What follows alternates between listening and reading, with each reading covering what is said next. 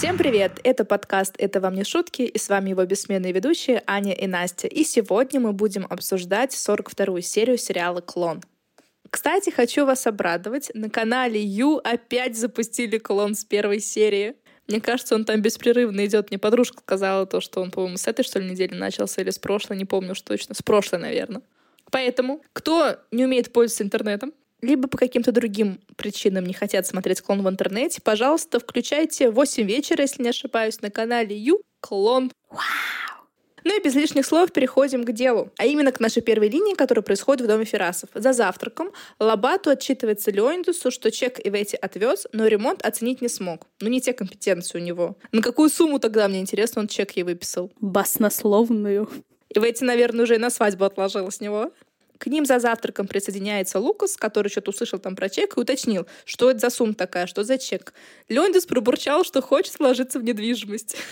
И не обманул и сказал Лабату, нам пора. А тот даже не успел, кстати, тост доесть, потому что они только что начали свой прием пищи. Тот там быстро рявкнул про эти чеки, суммы и так далее, и уже поднял Лабату и утащил его на работу. Ты переживаешь, что еда пропадает? Да, ты видела, что у них такой большой стол, там по 500 приборов, 500 блюд, какие-то молочники, чайники, соки и так далее. Все стоит, никто не ест, только подышали и встали и ушли. А кто будет доедать? У них даже свинюшек нет, чтобы скормить. Очень недовольная Далва еще сказала Лукасу, что ей кажется, что Леондис что-то подарил и Ветти, ну и начала грузить его своими домыслами. Лукас на него, как обычно, особо внимания не обратил, но говорит, что не думает, что это и Ветти. И на завтрак спускается Маиза. И Лукас тут же встает, чмокает ее и уходит. Во-первых, я не понимаю, почему никто в этом доме не завтракает вместе. Во-вторых, я не понимаю, почему их прием пищи длится 5 секунд.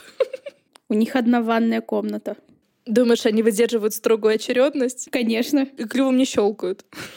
Иначе я просто не понимаю. У них столько еды, и вместо того, чтобы зарядить свое тело энергией, прежде чем пойти на работу, они подышат на этот завтрак, поплюют в кофе и уходят довольные собой. Ну что это такое вообще? Очень вредно пропускать прием пищи. Может быть, они на строгой диете и просто нюхают еду? Но по ним как-то незаметно, чтобы эти люди не доедали. Все выглядят очень сытыми, упитанными и здоровыми. Ну, как бы то ни было, Маис садится за стол и очень довольный вытаскивает кулон, который, как помним, она украла у Лукаса из шкатулочки и показывает Далви. Та просит положить на место, но Маиза опять уточняет, ведь это же кулон матери Лукаса. Далва стоит на своем и говорит, что да. Маиза ей улыбается и отвечает, что разберется с кулоном и выбегает из-за стола. Конечно же, ничего не поев. А поехала она прямиком к Леондусу в офис. Леондес предложил ей кофе, она согласилась и начала спрашивать, можно ли ей что-то надеть из украшений матери Лукаса в честь своего дня рождения. Леондес, конечно же, разрешает, и Маиза тут же встает и уходит. А кофе? То есть эта сцена заняла буквально секунд 20. Зачем было нужно напрягать секретаршу? Потому что Леонидас, после того, как Маиза согласилась выпить кофе, позвонил секретарше и попросил сделать этот кофе. Но Маиза не уважает труд других людей, плюет на это сосок колокольни и уходит. И, кстати, Леондес, похоже, тоже, потому что они вместе поехали домой средь бела дня. На обед, как я понимаю, уже. Получается, Леондос дома в своем кабинете достает из сейфа поднос с украшениями и показывает Маизе. И пока он э, смотрит по сторонам, Маиза достает кулон Жади и подкладывает его на этот поднос. Делает вид, что выбрала именно этот кулон и показывает его Леондосу. Леондос, конечно, не может его припомнить, и об этом ей говорит. Она пытается его убедить, что это кулон матери, потому что и Лукс признал, и Далва признала, значит, точно кулон матери. Но Леондосу очень беспокоит этот провал в памяти. И он сразу же звонит своей секретарше, чтобы она записала его к врачу. Вот это я понимаю ответственный подход к своему здоровью. Маиза тут попросила Леондеса никому не говорить, что она выбрала именно этот кулон. Говорит, хочу сделать сюрприз на своем дне рождения. Какой интересно. А Лукс в это время в офисе размышляет, как обычно, о пустом, что если бы он родился еще раз, то все было бы по-другому, иначе он бы прожил свою жизнь. Лабату говорит, так ты родишься в следующей жизни, но Луксу нужно здесь сейчас родиться заново. Лобату его одергивает, говорит, что все, все ошибки, поражения остаются в прошлом. Ничего не стереть, живи ты уже дальше. Достал, читается его взгляде. Меня уже, честно говоря, самое бесит, что Лукас рассуждает, как будто ему уже 98 лет, он лежит на смертном одре и наделал за свою жизнь огромное количество фатальных ошибок, уже ничего не исправить и жизнь свою не прожил, а просуществовал. А ему, напоминаем, 24 года, ну плюс-минус получается, да? 23, наверное, где-то так, да. Вот уже хватит ныть, собери в кулачок все, что у него есть мужского. Иди работай. Ну сколько можно? То есть, конечно, я понимаю, для чего нам сценаристы это показывают, подготавливают почву под то, что когда-то Лукас увидит своего клона. Но на самом деле в реальной жизни, в отрыве от ситуации с клоном, этот человек просто какой-то беспробудный нытик, которому жизнь не мила. На следующий день Лукас спрашивает Маизу, что она хочет на свой день рождения. Она не ответила, сказала, что устроит прекрасный праздник в саду.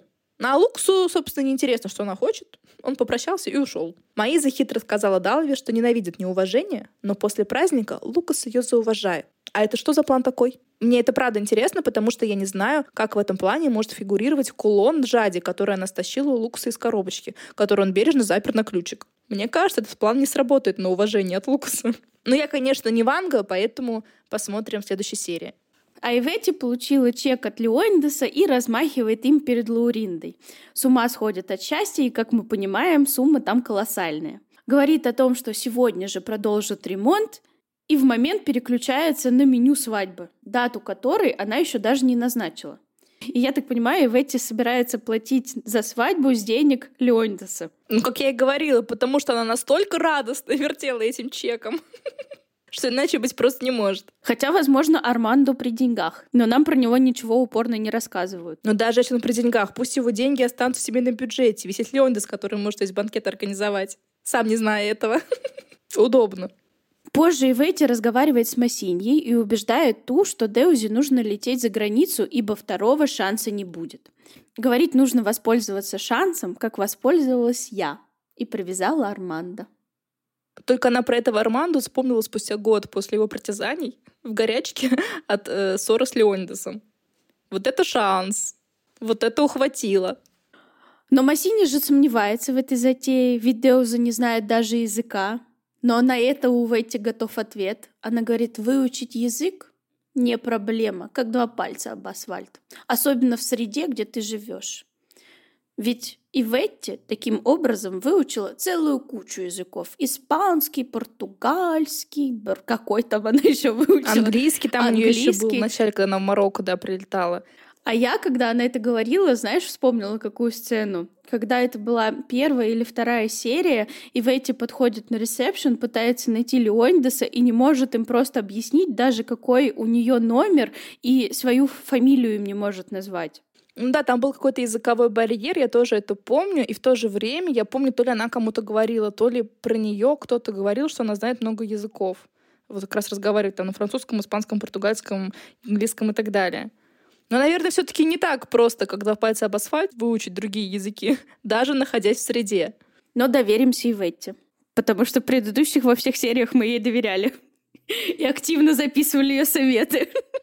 Поэтому да, если хотите выучить язык, собирайте свою котомочку, покупайте билет в один конец и летите, куда бы вы там не хотели, все остальное приложится. Там вспомните музыку, стихи. Ну да, она говорила, что он там что-то по песням, по музыке, вспоминала какие-то там конструкции, и вот и научилась разговаривать. База, говорит, у меня была на песнях. Так что проживем. Но ну, а тем временем возвращается Деуза слева, вся в слезах, рассказывает о том, что ее на улице все спрашивают, где мама Лео. Это уже даже смешно или наоборот не смешно. Просто кому какое может быть до этого дело. Просто мне кажется, что в городах, и тем более в мегаполисах, людям вообще плевать друг на друга. И уж тем более, кто там идет с какими детьми. А тут так они выставляют, что бедную Деузу уже затюкали ежедневно. Каждый подходит, первый встречный поперечный, спрашивает, где мать ребенка. Чушь. Ну и учитываем, что Лео не настолько уж белый. Не блондин, белокожий, с голубыми глазами. Хотя и это не причина, чтобы подходить к Деузе. Он смуглый шатен с карими глазами. И не должен вызывать никаких вопросов. Здесь сценаристы максимально пытались привлечь внимание к этому, но что-то у них плохо получилось. Ну, то есть даже если бы он был беленьким с голубыми глазами, он не должен вызывать ни у кого никаких вопросов. Потому что это не их собачье дело. Ну, может быть, это 80-е, и люди не были воспитанными тогда. Ну, конечно из дикого края. Она же жила в неблагополучном районе. Да там уж подавно должно быть плевать на чужих детей. Только если не на органы хотят их продать. Минутка чернухи. Но оставим пока что терзание Деузы и посмотрим, что там у нас Эвейти намутила со своим Армандо. Она в ресторане с ним встречается, и они обсуждают наконец-то свадьбу. Армандо готов хоть завтра под венец, но Эветти говорит, что платье ее еще не готово, а она должна блистать, и платье должно быть идеальным. А Армандо говорит, что для этого не нужно никакого платья. Я согласна. Если Эветти придет голый, она затмит всех. Такой мы ее еще, кстати, не видели. Он ее спрашивает, где она хочет отпраздновать свадьбу. То есть, получается, они еще и с местом не определились. А когда у них было всего две встречи? Вот это, кстати, вторая. Не успели обсудить детали. И Ветти зависает, и на ум ей сразу приходят, конечно, воспоминания из Марокко. Как Леонидас говорит ей, что они отпразднуют свадьбу в ресторане Ле Жардан. И, конечно же, Иветти говорит, что они с Армандо сыграют свадьбу именно в этом ресторане. Армандо, естественно, согласился, и теперь у них есть место и меню. А меню откуда у них взялось? Я помню, что в прошлой серии Ветти была им очень озабочена. Но разве сначала не ресторан выбирают, и потом меню уже согласовывают с персоналом ресторана? Или она свою книгу рецептов бабушки Агафи принесет, и, пожалуйста, готовьте мне клетки. Ой, в эти столько денег, столько денег Леонидаса, что она может себе это позволить. Есть клетки с томатным соусом в ресторане Ле Жардан. Кстати, я пыталась погуглить ресторан, но думаю, хоть какое-то должно быть реальное место. Есть какие-то места с названиями Ле Жардан, то чего-то там, Ле Жардан, кафе, бутик и так далее. Но вот чтобы был ресторан Ле Жардан именно такого высокого уровня, который наверняка хотел бы видеть Леонидас, такого я не нашла. А жаль. Никогда мы не составим карту Рио. Карту клона. Еще только 42 серия. У нас впереди еще 208, так что надеемся на лучшее. Но Ветти опять улетела мыслями в Марокко и вспоминала, как их свадьбу хотел организовать львеночек. Я хочу, чтобы ты шла ко мне под музыку. Это моя прихоть. Ты будешь одета, как Жилда. Кто такая Жилда? Я не собираюсь наряжаться так, чтобы вспоминали другую. Ты должна будешь одеться, как Жилда. Я хочу быть одетой, как Жилда. Почему Жилда? Ты тоже знаешь? Кто это Жилда, которую все знают? Не переживай. Это видеофильм. Я тебе потом покажу. Ты будешь неотразима в одежде Жилды. Ху из Жилда, Аня?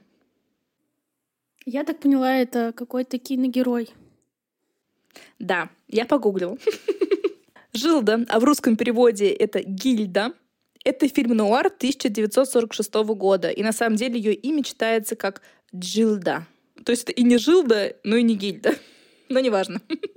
Опустим. В этом фильме есть три главных героя. Двое мужчин и одна женщина. То есть сразу же нарисовывается треугольничек, да? А в чем суть? Значит, некий мужчина, Фаррелл, занимается какими-то криминальными своими делишками в Лос-Анджелесе, его там ловят, хотят убить, его спасает другой мужчина, чьей женой как раз является Джилда Гильда Жилда. Но эта же Жильда Гильда Джильда также была и бывшей женой этого Фаррелла, героя, которого спас нынешний муж этой Жилды, Жильды, Гджильды. И муж этой девушки предлагает этому парню, которого он спас, работать на него потому что муж этой девушки какая-то там голова мафиози или там я не знаю чего. Он соглашается работать, и, конечно же, они в какой-то момент пересеклись и с женой этого босса. Он ее узнает, она его узнает, и у них завязываются антипатические отношения. То есть они пытаются всячески показать, что друг друга презирают, ненавидят и все прочее по списку. Но случается несчастный случай. Ему же Гильда Жильда Джильда убивают.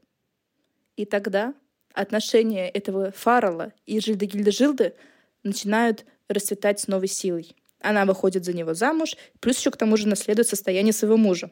Становится богатенькой невесточкой, а потом богатенькой женой уже другого мужчины. Но этот Файрл оказался негодяем, и он взял в жены Жильду Гильду Джильду только из-за того, чтобы отомстить ей, что она вышла замуж за этого погибшего мужа. И он начинает над ней всячески издеваться.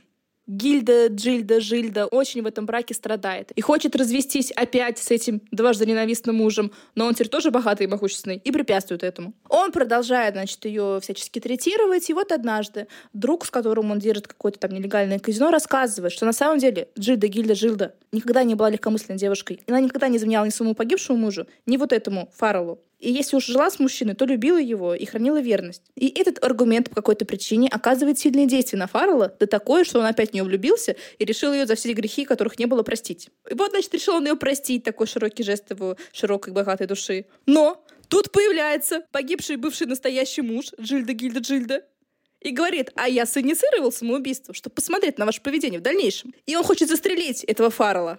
Но тут его спасает дядя Бармен. Что происходит? Все смешалось, люди, кони. Кто такой дядя Бармен? Откуда он взялся? Мне нужна пояснительная бригада. Этот бармен, дядя Пио, работал в этом казино и хорошо относился к этому Фарреллу, и поэтому он убивает бывшего настоящего мужа Джильды Гильды Джилды, и таким образом брак оказывается все-таки действительным. И когда приезжает полиция, они говорят, ну да, у вас лежит труп, но он же уже считался убитым. Поэтому вы ничего не виноваты, идите, живите счастливо на все четыре стороны и покупайте себе домик на Голливудских холмах. Все, конец истории. Но к чему вообще этот фильм упомянул Армандо и к чему упоминал его Леонидас? Там была сцена в этом фильме, когда Жильда Джилда Гильда заходит в казино в роскошном черном атласном, ну, может быть, шелковом платье в обтяг с разрезом на бедре. Оно такое без рукавов, открытая грудь, но зато на ней были длинные шелковые перчатки, там, почти по подмышке. И в какой-то момент она очень эротично снимает одну перчатку. Настолько эротично, что эту сцену запретили в Испании. ну, конечно же, тем самым они побудили еще больше интерес к этому фильму, потому что почему-то все были уверены, что на самом деле она снимает не только перчатку, а все платье. Ну, в казино среди всех. Почему бы нет? И ходили слухи, что такая сцена полной обнаженки на самом деле была. Просто ее вырезали почему-то для всего мирового проката. Но, конечно же, ее не было. Вот к чему вы сейчас прослушали пересказ 80-летнего фильма. То есть нам ждать такой образ Правильно я понимаю? То есть, скорее всего, и выйти на свадьбе с Армандо будет в каком-то очень облегающем, красивом, откровенном платье и в шелковых перчатках. Это самое главное. Ждем, ждем, ждем. И наверняка она ее снимет так же, как Джильда, она же Гильда, она же Жильда. Фильм вы можете посмотреть нигде. Во всяком случае, на официальных ресурсах вы посмотреть его не можете, но, конечно же, все мы знаем, что такое интернет и что там можно найти все. Поэтому, если вас заинтересовал мой великолепный рассказ про этот фильм, обязательно посмотрите, потому что фильмы нуар на самом деле очень такие интересные, такие стилевые, там все время очень красивые женщины и мужчины, которые влюбляются в этих красивых женщин и потом плохо заканчивают. Супер фильмы, классно. 10 из 10. Не знаю, Настя, ты так рассказала, что смотреть не хочется. Я бы тоже не захотела после своего рассказа. Но все-таки я вам советую посмотреть в вашей жизни хотя бы один фильм нуар, чтобы понять вообще, что это про что и зачем. Я, например, смотрела фильм «Головокружение» Хичкока. Мне очень, просто безумно понравилось. И его я смотрела, кстати, на Кинопоиске. Не знаю, он сейчас там есть или нет. Рекомендую. Но вообще мы очень отвлеклись от клона. Пора возвращаться из атмосферы 40-х Лос-Анджелеса в атмосферу 80-х Бразилии. К скучному Альбьере. Ну и вот, значит, стоит Альбьери в своем бреду, разговаривает сам с собой, немного с Эдной. Он очень сыт, что Жулио его сдаст. Но Эдна уверена, что Жулио не поступится репутацией клиники. Она ему говорит, что все нормально, все тип-топ, Теоза скоро уедет, Лео скоро вырастет, и никому не будет дела. Но Альбьери же знает то, чего она не знает, хотя она думает, что все знает. В общем, Альбери своими терзаниями, как обычно, путает Эдну, и уже надоело в миллионный раз одни и те же диалоги нам слушать. И эти ужасные диалоги прерывает звонок. Эдна напоминает, что к нему пришли дети, которым он должен прочитать лекцию. Альбери, конечно же, не помнит, что это за дети. Они же не Лео. Вот так вот доверять таким маразматикам образования детей. Альбьери заходит в лабораторию, там его ждут дети, Жулио и Эдна. Жулио перед началом лекции говорит Альбьере, что у него есть на все решение, и уходит, оставив того терзаться неизвестностью. Жулио интриган. Ну и вот, Альбьере, значит, здоровается с детьми, и, естественно, первый от них вопрос от десятилетних детей о том, умеет ли Альбьери клонировать человека. Но мы напоминаем, что впервые клонировали млекопитающие, то есть овечку Доли, только в 1996 году – а у нас действие в 80-х, в середине 80-х, когда ученые о клоне мыши подумать не могли. А тут маленькие дети сразу про клонирование людей спрашивают. Но этот вопрос, конечно, воодушевил Вальбьери, и он начал в деталях рассказывать про процесс клонирования. А Эдна побежала за Жулио выпытывать у того, какой же ответ он даст Альбьере. Он сказал, что скажет только Альбьере, а Эдна же начала на него давить и манипулировать. Мол, ты всем обязан Альбьере. Он тебя вырастил, на ноги поставил. Жулио это не очень понравилось. Он ей вообще-то сказал, что и этическим принципам его как раз-таки научил Альбьери. И ушел. Но вечером Жулио пришел домой к Альбьере, потому что Альбьери не хотел с Жулио обсуждать это в клинике при всех. Только у него кабинет свой есть. Мне кажется, он просто издевается над Джулио. Заставляет его мотаться по ночному Рио, по опасным районам, возможно. А Рио, между прочим, больше Москвы. Альбьери не заботит проблемы простых смертных. Ну и вот, прежде чем Жулио успел открыть рот, Альбьери взял слово и захотел ему рассказать, как все на самом деле было. Жулио, я совершил ошибку. Я не собирался уклоняться от ответственности. Я помогал этой девушке. Я помогал этому ребенку. Но исправить ошибку — это значит дать ей шанс выносить эмбрион, который ты для нее создал. Или ты не создал? Ты хочешь сказать... Альбьери, ты загубил все клетки, которые вырастила Симоне? Ты не создал эмбриона? Да. Альбьери, Симона должна была подождать.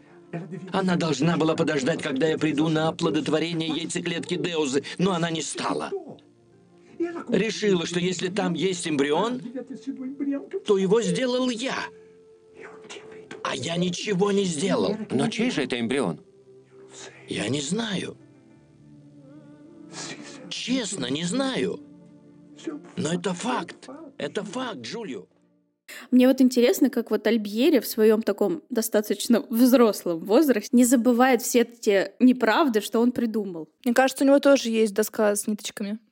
Как минимум ежедневник. А, кстати, да, у него точно есть ежедневник, потому что через много-много серий э, одна ушлая особа найдет этот его ежедневник. И мы не скажем, чем это закончится. Да, он будет с ним не расставаться. Так что он все записывает. Он тоже, наверное, не полагается на свою память. Но, с другой стороны, записывать еще опасней. Нужно каким-то шифром, азбукой Морзе. Но вернемся в кабинет Альбьери. Жулио не может поверить в эти слова. Спрашивает, может быть, Альбьери было плохо? Этот же сразу уцепился за это. Да, говорит, плохо, очень плохо, голова болела, вообще не помню, там что-то уснул чуть-чуть, вообще вот э, совсем все запамятовал. Жулио посоветовал тому пить таблетки и пойти к врачу. Альбьери расплакался и попросил Жулио не бросать его. Ему страшно с этим жить. И Жулио говорит, ну ладно, подлечим тебя, а потом подумаем, что делать дальше. И тебя вылечат, и меня вылечат. Но и как мы понимаем, потом когда-нибудь подумаем, это никогда. В общем, Альбьери, как всегда, повезло.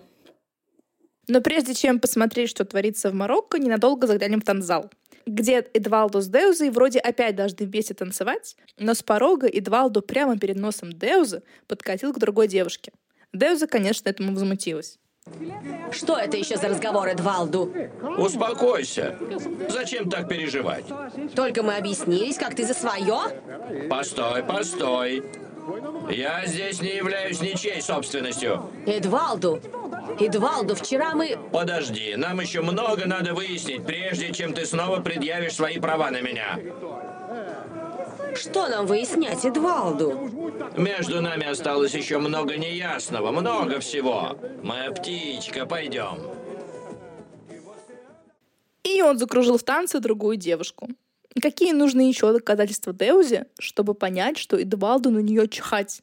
Она еще так нарядно вырядилась, с какой-то короной на голове, в блестках, в стразах, в пайетках. Ради него, я так понимаю. А он взял и повернулся к ней с задом. Как обычно. Ну а теперь, как обещали, Марокко. В прошлой серии Жади у нас схватила, значит, деньги паспорт, спрятала под подушку и опять метнулась к сейфу. Абдул тем временем отчитывает Саида, что тот не платил в этом году закят. Если вы помните, то это налог, который богачи отдают бедным. Абдул еще так строго отчитывал Саида, будто тот уклоняется от обязательств. Привел в пример торговца коврами, который не заплатил закят, и его магазин сгорел. Но этот аргумент убедил Саида не откладывать такое важное мероприятие. А Жади там все это время шурудила в сейфе как сумасшедшая, и причем ничего не взяла. Но вот уронила перстень, да так громко, что мужчины это услышали. Да там такой перстень упал. Но все равно у них толстенные стены. Ковры, между прочим, а ковры звук, по идее, заглушают. Потому что перстень упал на ковер. Это у дяди Али хорошие стены. А Саид живет в доме из картонки все-таки. Но там не ковер был, а ну, полы деревянные. Саид пошел в спальню, а хитрюшка Жади притворилась спящей, спустила руку с кровати, сняла перстень со своей руки и положила, получается, под руку.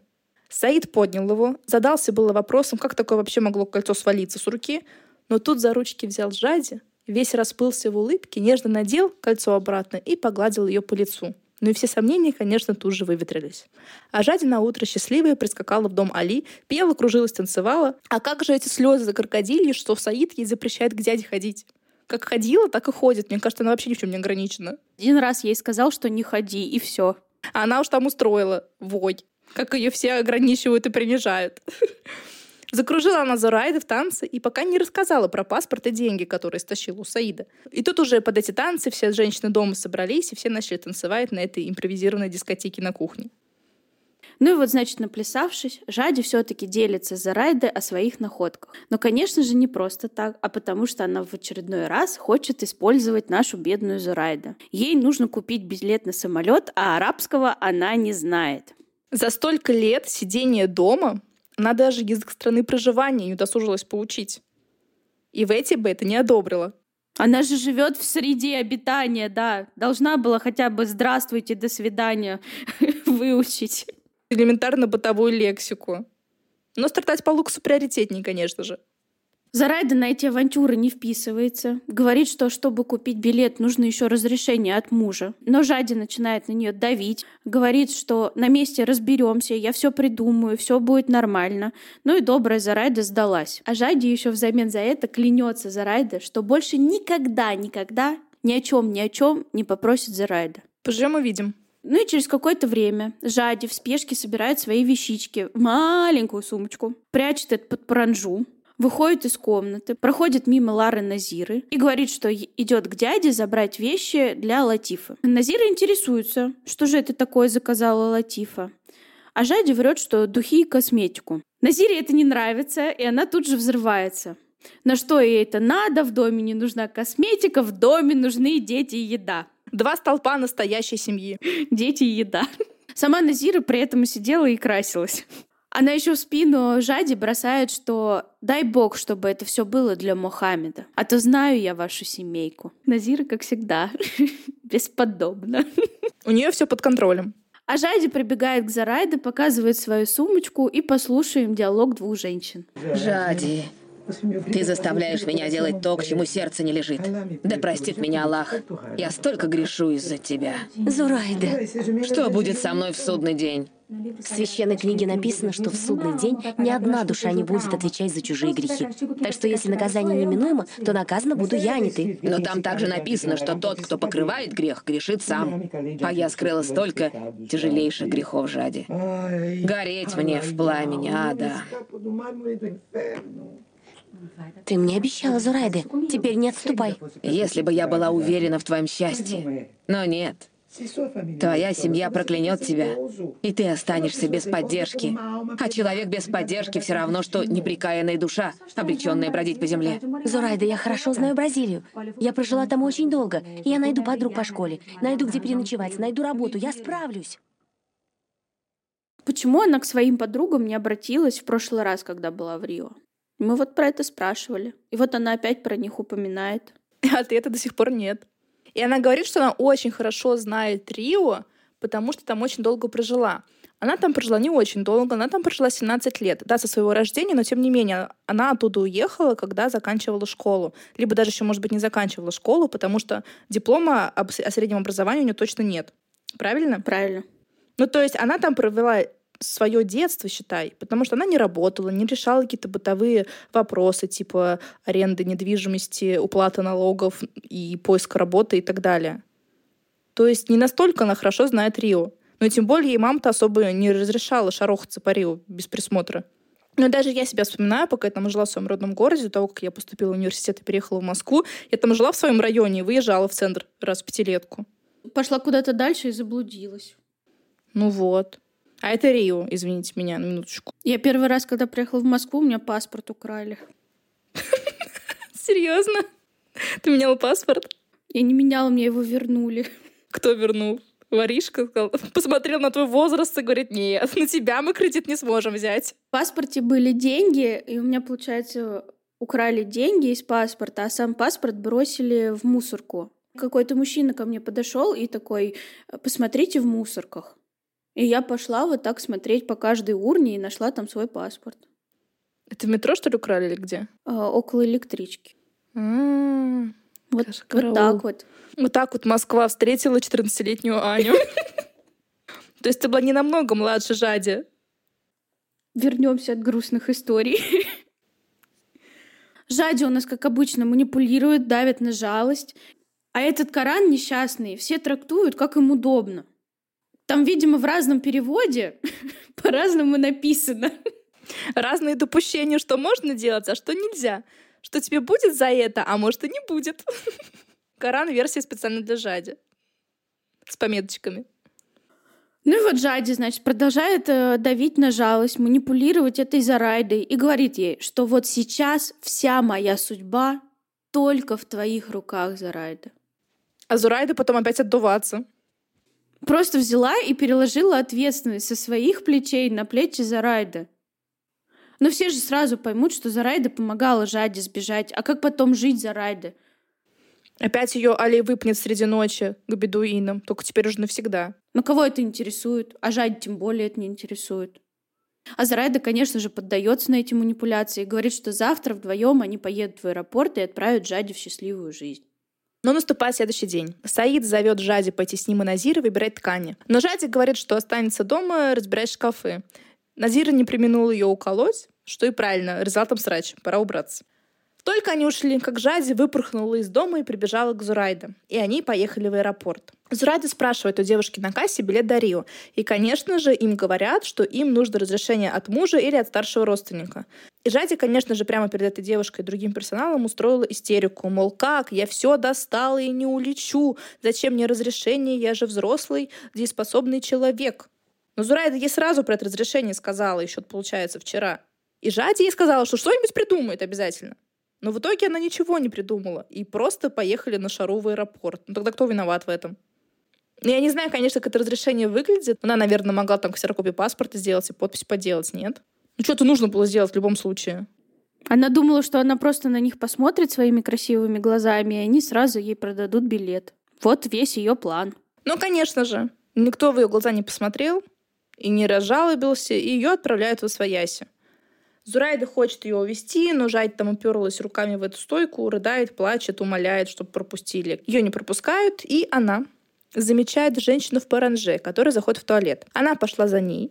Девушка сняла с себя паранжу, ну и пошла в кабинку. А Жади увидела, что из паранжи торчит билет. Но она, конечно же, забрала эту паранжу вместе с билетом, оделась и побежала на проходной пункт. Стрельнула глазами в Зурайда, Зурайда ее узнала, и там просто побелела. Ну и на этом мне приключения заканчиваются, но только в этой серии. Но наша серия на этой трагичной линии не заканчивается. Мы перемещаемся опять в Рио, где в магазине Мухаммеда Лауринда хочет купить какой-то браслет, а там за стойкой стоит Латифа. А Лауринда сокрушается, что как это так, Мухаммед не разрешает Латифе одной выходить из дома. Я не верю. Не верю, что он не разрешает тебе одной выходить из дома. И ты подчиняешься. Конечно. Он ведь мой муж. Я бы так не доверяла мужу. Ты хотела бы быть бразильянкой, да? Не хотела бы, упаси бог. Не хотела бы. У бразильских женщин такая печальная участь. Очень печальная. Печальная? У вас нет мужчины, который бы заботился о вас. Вы все время нервничаете и боитесь растолстеть, в ужасе от целлюлита. У вас не должно быть морщин, иначе вас бросят. С этой точки зрения? Да, действительно грустно. У Луринды сейчас экзистенциальный кризис начнется. Она очень погрустнела. Но из грусти ее спасает Мухаммед, который сообщает, что из Марокко привезут то, что просила Латифа. Мухаммед спрашивает, что же та заказала, и Латифа скромно отвечает, что наряд для танца. А Луринда тут же включилась в разговор и позвала их на танцпол и сделала очень вкусную рекламу. Ну а наша парочка загорелась и согласилась. И вот теперь наша серия закончилась. А в следующей серии мы узнаем, кого пригласит на свою свадьбу Ивети, как будет мстить Деуза и Двалду, и на что решится Зурайда, чтобы избежать гнева Али. Не переключайтесь, и я вам давно не напоминала о том, что нужно подписываться на нас. Ты это говоришь в каждом выпуске, просто проходит неделя, и ты забываешь. Да, у меня деменция. И что? Как у Альбери и у Леондеса. Пора к врачу. В общем, да, подписывайтесь на нас в Телеграм-канале, на всех платформах, на которых вы нас слушаете, хотя вы, наверное, уже подписаны. Рассказывайте о нас вашим бабушкам, дедушкам, сестрам, братьям, свекрам, зятьям, деверям и так далее. И хорошего вам дня. Пока-пока. До новых встреч. Когда мужа Джильды, Гильды, Жильды убивают выстрелом в сердце, ну, может быть, не, ну, может быть, я набрала.